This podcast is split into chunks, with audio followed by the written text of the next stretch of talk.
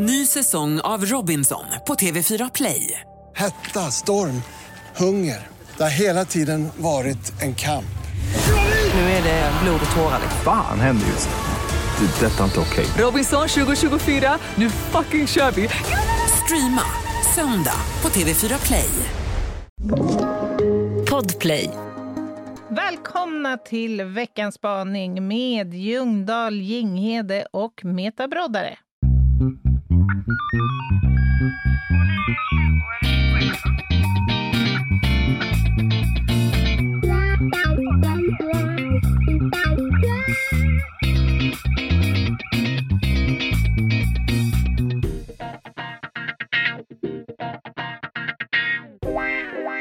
Nu är vi tillbaka vid rodret och makten.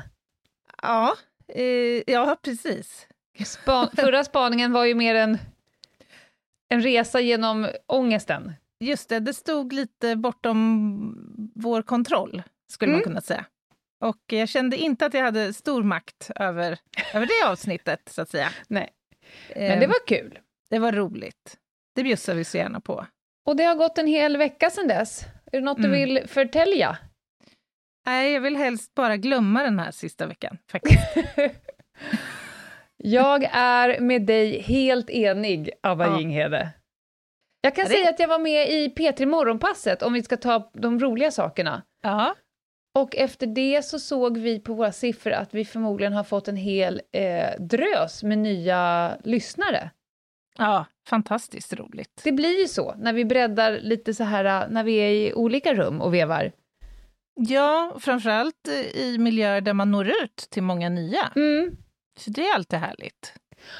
Och med det vill jag bara ta den här lilla ordningsdelen som jag ibland gör då och då för att hälsa nya lyssnare välkomna. Det är alltså måndag när ni kliver in i det här rummet.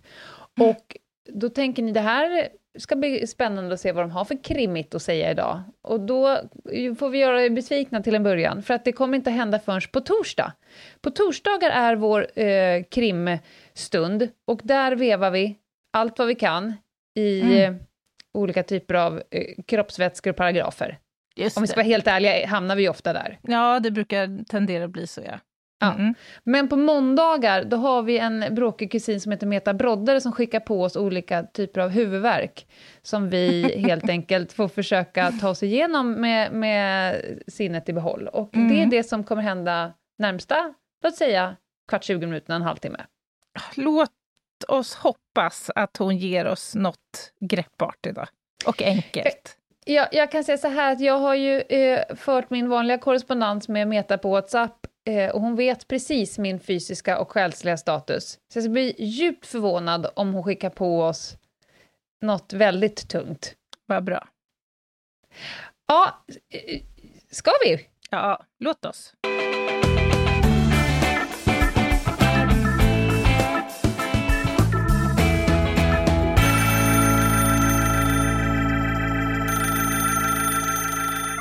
Mina kära damer. Idag ska ni få ha en spaning som kommer att handla om temat The show must go on. Ja, eller bra. I händelse av att ni tycker tvärtom att the show mycket väl skulle kunna upphöra. Det beror på er, naturligtvis. Men temat skulle vi kunna säga är The show must go on. Och den person som ska få stå som symbol för det här idag är en man som heter Ray Chen. Han är taiwanesisk, australisk virtuos violinist. Och jag föreslår att ni googlar eller youtubar er in på frasen Ray Chen string breaks. Alltså Ray Chen sträng på fiolen går av under en konsert. Okay. Och det är ett klipp på 2 minuter. Jag rekommenderar er att titta på det. I can wait. Aha. Jag knappar in här på maskinen då. Ja, jag med. Ray Chen string breaks. Ja, här har vi något. 206. Jag spelar upp här, jag ska se om jag kan få till ljudet kanske så att det hörs. Blir lite knepigt om vi båda ska då spela upp det här klippet. Kanske att du lyssnar via det här då. Ja. Här kommer han. Nej men vänta. Vad sjukt. Jaha. Får jag bara säga en sak? Det här är alltså en violinkonsert från Tchaikovsky. Mm-hmm. Opus 35 i D-dur. Yeah. Och jag och du vet Dr. Vivi, vi pratar ju med varandra också mest på digitala medier. När vi tycker att livet suger eller när vi vet att den andra har en tuff dag eller ska göra någon tuff dragning och så vidare. Då har vi alltså under år skickat just den här låten fram och tillbaka till varandra. Samma låt. Bara skicka. För jag känner så här, nu känner jag att du behöver den. Och så skickar jag. Den här låten är den som jag har tagit mina hörlurar av mitt huvud och satt på ditt huvud någon gång när vi hade stött ihop med varandra på tunnelbanan och bara lyssna. Och du typ försöker karva av dig öronen. Ja, men för det första så älskar jag att du kallar den för låt. Alltså, ett verk. Ja. Ja, det är en låt. Men, för att det är ju alltså det vi ser. Nu ser ju inte jag det rörliga, men jag ser ju liksom första bilden här. Det här är ju någon form av symfoniorkester som sitter samlad. Det är hundratals violinister i en liten ensemble. Men vadå, vad gör låten med dig? Nej men alltså, den tar mig ut på så många resor. Nu blir det här, ni ska snart få lyssna vidare. Men den är perfekt. Den går ner och är skör och mild och tyst så att man liksom varenda cell står i vakt och sen fläskar den på så där så att håret på ryggen reser sig och sen när den går över från det ena till andra, alltså den är så genialisk. Jag ska lägga ut det på mitt Instagram imorgon så att ni hittar exakt rätt version, men violinkonsert D-dur opus 35 Tchaikovsky. Oj. För att säga så ett uttryck som Anna brukar använda, man kan inte bara ta sig an ett litet brottstycke av den. Just det. Utan det är hela. It's all or nothing, honey. Okay. Nu åker vi här. Se vad som händer då. Ja, du ser ju vad som händer.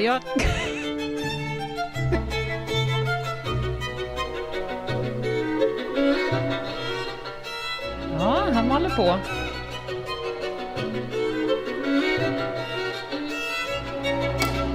Åh jävlar.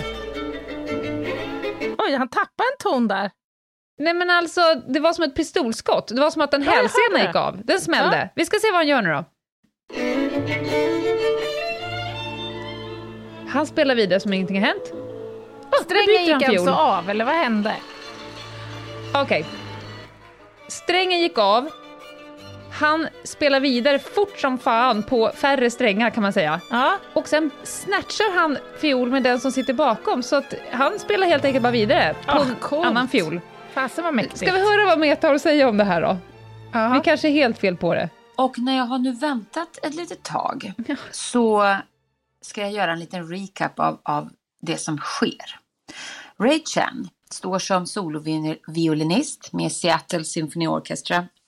Och ska spela Tchaikovskys violinkonsert som är en väldigt liksom pigg och ärtig bit. Det krävs lite tempo. Ray spelar på sin älskade Stradivarius fiol. Mitt i ett av de lite mera frejdiga styckena så går E-strängen av. Alltså den som låter ljusast på en fiol. Pang, säger det. Det är tråkigt när man är soloartisten och liksom stjärnan i showen. Att strängen går av. Det är jättejobbigt. Det är helt rimligt att avbryta och att the show inte must go on i ett sånt läge. Men Ray, han hanterar det här like a boss. Han vänder sig rappt till konsertmästaren. Alltså den personen som mest ansvarar för att alla är stämda och i ordning och har skärpt sig till konserten. Sin kollega. Och byter inom loppet av någon sekund fiol med honom. Och fortsätter att spela på en helt ny fiol som han förmodligen aldrig har spelat på. Som om inget hade hänt. Och sen sker en massa skiften. Den där fiolen skickas bakåt i stämman. Och sen så skiftas det där, den där strängen i blixtens hastighet. Så det dröjer inte egentligen många minuter, om ens en, innan han har tillbaka sin fiol och kan fortsätta på den. precis som innan. Han blinkar inte, i princip. Och jag undrar, om vi nu ska ta den här yttersta virtuosa lack-bas-mentaliteten. Vi behöver inte ha den som en mall för oss själva, men vi kan ha den som en slags form i alla fall att utgå ifrån. Så undrar jag, var är ni någonstans? När fortsätter ni lack a bas om någonting blir strul, och när bryter ni och väljer att det här måste tas om eller brytas eller så? Det skulle jag vilja veta. Här är gött. Bye! Det första som slår mig här, tror du att violinister som ingår då i en kammarorkester eller en symfoniorkester har de övningar motsvarande polisens vapenväxlingsövningar? Alltså jag tänkte exakt samma. Nej, är det hur sant? Snabbt kan man byta en jävla sträng alltså? Det kan ju inte ha gått mer än ett par sekunder. Jag hörde knappt att han gjorde ett uppehåll. Det första jag hann se, det är att han helt enkelt bara vänder sig och får. Så det är som att någon vapenväxling, du vet. Det är en klassisk, min är trasig, du får min. Så han fick ju någon annan fiol medan vi tittade. Mm. Men du, vi befinner oss ju lite i det här läget nu. Det har gått några strängar sista veckorna, månaderna. Ja. Man hade ju, vid ett par tillfällen så hade jag ju bara velat lägga mig ner och så säga låta det ske. Det vill säga stoppat showen.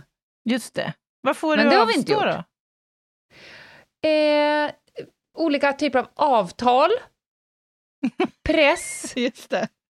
Press, lojalitet, att jag behöver kunna köpa mat och så vidare. Men också, kanske den absolut viktigaste ingrediensen är att jag är beskaffad med en stor portion kämparglöd och lust.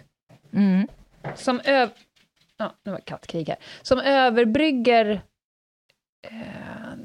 det här när man ibland bara, nej, orkar fan inte mer. Mm. Mm.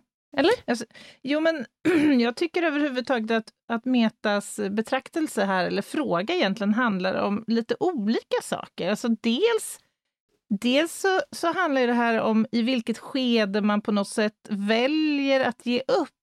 Eller vad som får en att ge upp kanske snarare. Mm. Och dessutom, om man inte ger upp, hur hanterar man då liksom ett missöde eller en flå eller någonting, en mishap i liksom stundens hetta? Alltså det är så många komponenter i det här. För mig är det ganska enkelt. För mig beror det på, strategin beror på om det är just i stundens hetta eller inte. Och vad som är själva fiolsträngen så att säga. Jag håller med, det är många lager på det. Dels så verkar ju Ray vara en person som inte darrar på manschetten. Just det. Alltså, det var inte första gången det där hände. Nej, och det fanns ju en plan B, C. Alltså dels det, att han har en knippe personliga egenskaper som bara, okej, då har jag väl bara 3 strängar då. Let's go, honey. Men också så fanns det ju då ett inövat system. Om det händer ska jag titta dit, byta med den. Hon byter strängen, jag får tillbaka, det är bara att köra. Om han inte hade en aning om vad man skulle göra i stunden så tror jag... Nu är jag tillbaka. Då tror jag mer att man hamnar i läget att hjärnan inte levererar så himla många olika tänkbara lösningar. Utan då står man där, oj, jaha, vad jobbigt att Tchaikovsky inte skrev det här verket för 3 sträng, så att säga. Vad gör jag nu? Ja, verkligen. Verkligen. Han var ju rätt så förberedd. Ja, verkligen. Ny säsong av Robinson på TV4 Play. Hetta, storm, hunger. Det har hela tiden varit en kamp. Nu är det blod och tårar. Fan händer just nu. Det är detta inte okej. Robinson 2024, nu fucking kör vi. Streama söndag på TV4 Play. Aj, aj, aj, det kluckar i rören. Men det är väl inget att bry sig om? Jo, då är det dags för de gröna bilarna. Spolarna behöver göra sitt jobb. Spolarna är lösningen. Ah, hör du? Nej, just det. Det har slutat. poddtips från Podplay. I podden Något Kaiko garanterar röskötarna Brutti och jag Davva dig en stor doskratt. Där följer jag pladask för köttätandet igen. Man är lite som en jävla vampyr. Man har fått lite blodsmak och då måste man ha mer. Udda spaningar, fängslande anekdoter och en och annan arg rant. Jag måste ha mitt kaffe på morgonen för annars är jag ingen trevlig människa. Då är du ingen trevlig människa, punkt. Något Kaiko, hör du på Podplay. Därför är gardinerna. Så jag tänker också, har det med improvisationsförmåga att göra? Jag tänker, både du och jag föreläser ju en del. Du är dessutom utbildad lärare. Alltså jag tänker att det måste ju vara, improvisationsförmåga måste ju vara en lärares främsta kvalitet. Ja. Alltså där är det väl inte alldeles ovanligt att det faktiskt blir problem ibland. Jag kan måla upp ett scenario. Jag var på Sida, biståndssida, och skulle föreläsa. Det var 110 personer i publiken. Jag skulle bli kontrollerad av MSB, Skolverket, Skolinspektion. De hade helt enkelt bjudit in sig själva för att höra vad fan jag brukar säga. Jag hade också x antal ambassader uppkopplade på länk runt om i världen. Precis innan, och jag är där och så har jag en kollega med mig. Precis innan, och vi har liksom presentationer och filmer och fan och hans moster. Vi ska föreläsa kanske i 2 timmar.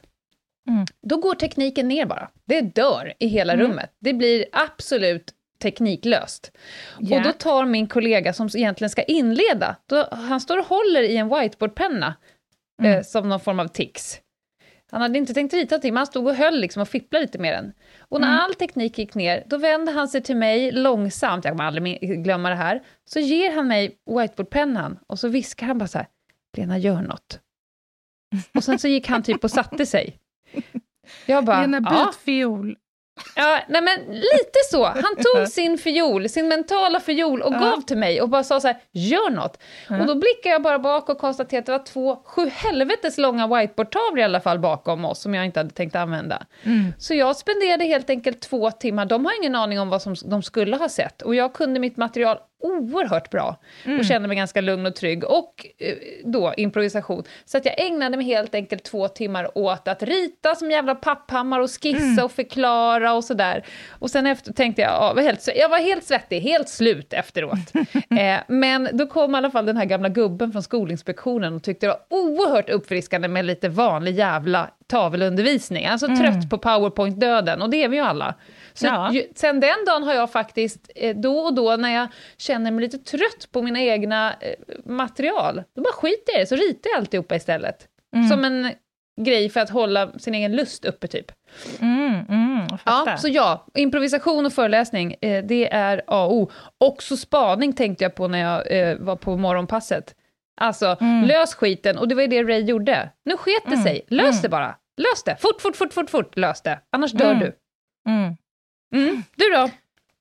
I ditt jobb?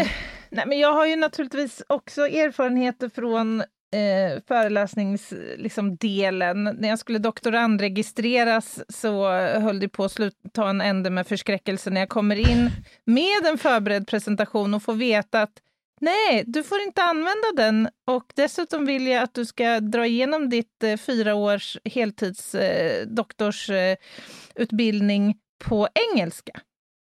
Som jag inte alls var förberedd på. Drömscenario!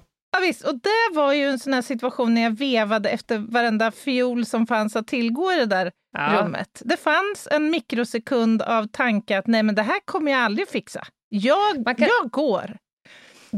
Du genomförde det trots att du darrade på manschetten. Jag genomförde det med stor skräck inombords. Och när jag kommer ut ur det här rummet och kan konstatera att jag har LP-skivor under armarna motsvarande en storlek som, du anar inte. Och dessutom har satt på mig min blus ut och in. Så att varenda söm och lapp i skjorthelvetet står ut.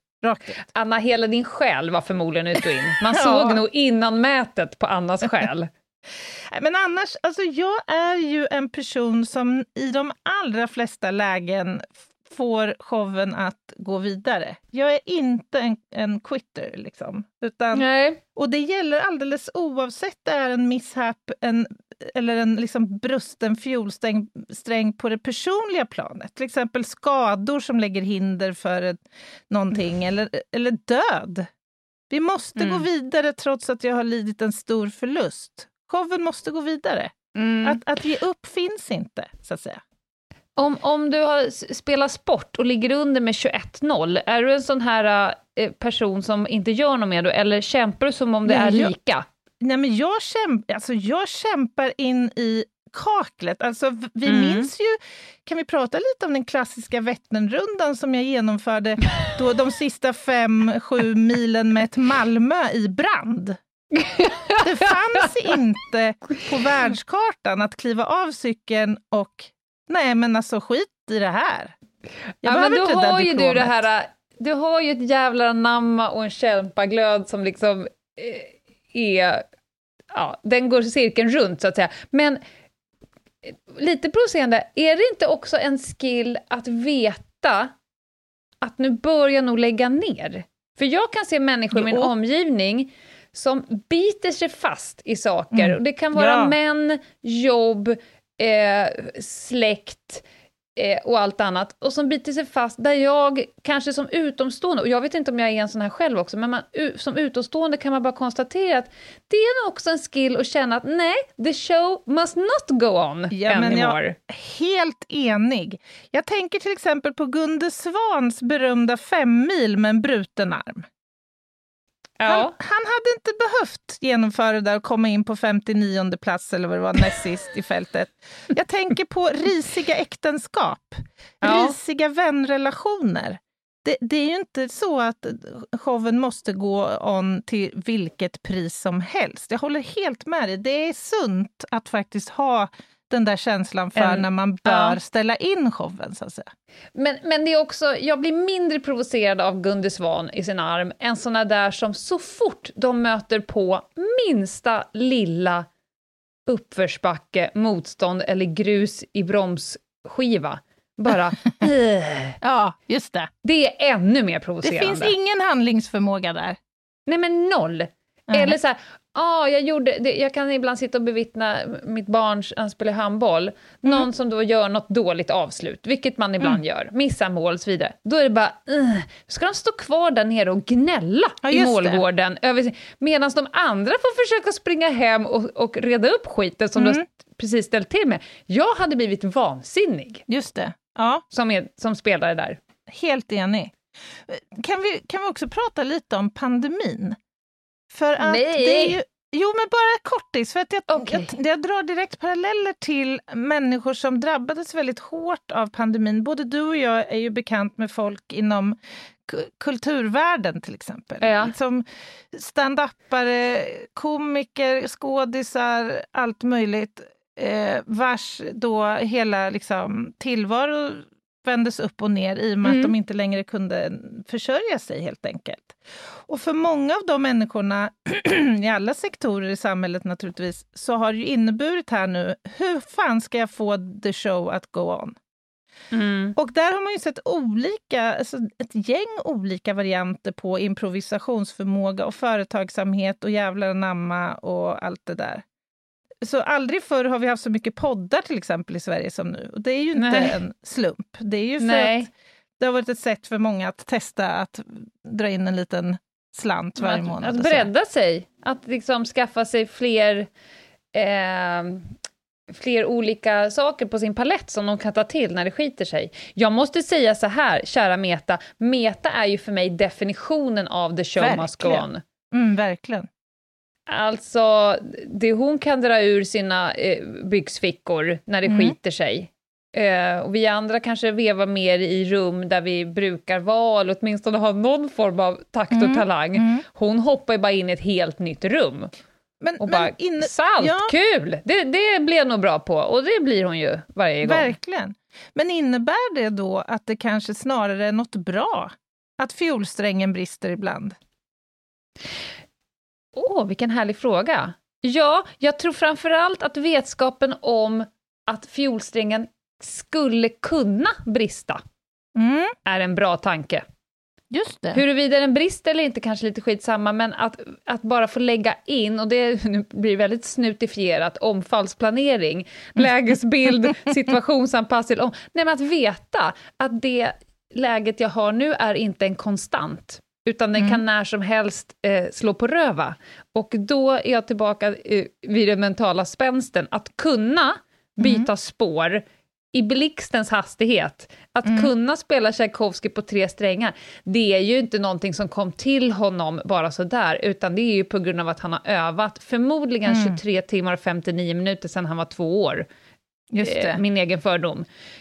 Och det är ju inte så att han kommer efter den där konserten slänga sin Stradivarius i närmsta sopkorg och komma på att jag ska spela oboe istället. Triangel är nog min sport. Jag går på Gudruns triangel från nu. Det här var för läskigt. Nej, och då är det nog lite sådär att man ska vara lite intrigued av själva spänningen, komplexiteten och så. Den framåtlutade jävlar anamma. Ge mig något svårt fanskap så ska du nog få se på åka. Mer än så här, gud vad läskigt, det där kommer jag aldrig klara. Jag behöver veta vad som finns bakom varje dörr innan jag ska kliva in här. De är ju fantastiska, men då får man ju söka sig till en tillvaro som är extremt förutsägbar. Som gör att sådana som du och jag dör själsligt. Just det.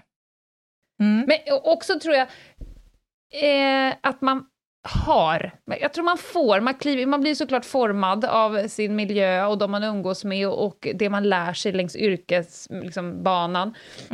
Men jag kan dra ett litet exempel. Jag har en person nära i familjen som var i princip död när hon föddes. Fick jobba mycket både extern lunga och hjärta och det var liksom panik i början. Och då sa ju läkarna så att den där ungen kommer kanske inte vara i kapp. Om vi kan rädda henne så kommer hon inte vara i kapp förrän vi kanske vid skolålder. Nej. Sen var jag i barnvakt till det här lilla satyget. Det är ju en annan person i min familj som har sagt att det är Guds gåva till mänskligheten att hon har nedsatt lungfunktion. För vi hade inte orkat med henne med full kapacitet. Så när hon var 2, då sitter hon alltså på en stol, på ett bord med en ost och försöker liksom skära skivor. Och då säger jag, hjärtat, ska jag hjälpa dig? Då tittar hon på mig bara med liksom tomma ögon. Och sen så hör jag henne långsamt säga, jobba. För att liksom få loss de här jävla ostskivorna. Och det där har ju liksom, men det har ju hängt med. Så att jag tror, och det här är ingenting som hon har lärt, utan vissa har det och andra inte. Känslan av lös skiten bara.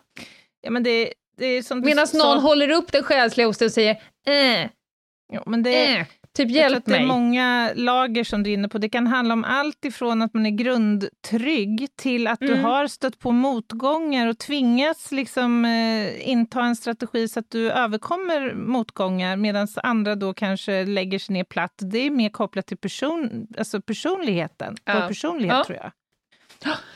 Jag tror det är massor i den där grytan. Men den heliga graalen är att ha en enorm mängd kämpar, anda, jävlar anamma och att inte där på marschetten. Men kanske inte bli av med kunskapen att nej, nu så lägger vi ner den här showen. Jag byter show. Jag slutar showa från och med nu. Bra sammanfattning, Ljungdahl. Aha, jag tror att vi har uttömt frågan ganska väl, va? Jag kommer att lägga ut, vi kan lägga det på en story på måndag. Absolut. Länken till den här låten. Och sen kan ni sätta det i bikuper och se att ert liv blev mycket bättre efteråt. Men är det klippet när strängen går? Nej. Det är själva en länk till Spotify. Ja, jag förstår. Med den bästa versionen av den här låten som är jag fattar. Ett fläskberg att bestiga. Av just den här låten, ja. Man får säga det om Opus. Opus är också bara ett jävla flådigt namn för verk. Ja, jag skojar. Ja. Har vi någon samhällsinformation i övrigt? Du nämnde Instagram. Vi kanske ska säga att vi heter Ljungdahl och Jinghede på Instagram. Och om man vill komma i kontakt med oss så går det bra att mejla på hej@ljungdahlochjinghede.se. Och annars är det väl bara att göra en hint om att ni ska stå med portmonnän redo i tass den 9 december klockan 10 då våra biljetter släpps till våran livepods-turné i städerna 5. På självaste Anna-dagen alltså. På din dag, Anna, så släpps biljetterna. Och det är först till kvarn. Ja, det är det. Det är det. Nu ska jag gå på marknad, hantverksmarknad, och se Meta sälja sina saker. Jaha. Vad ska du göra? Inte jag göra? Jag ska skriva och försöka överleva dagen. Show must go on. Yes. Bye bye. Bye.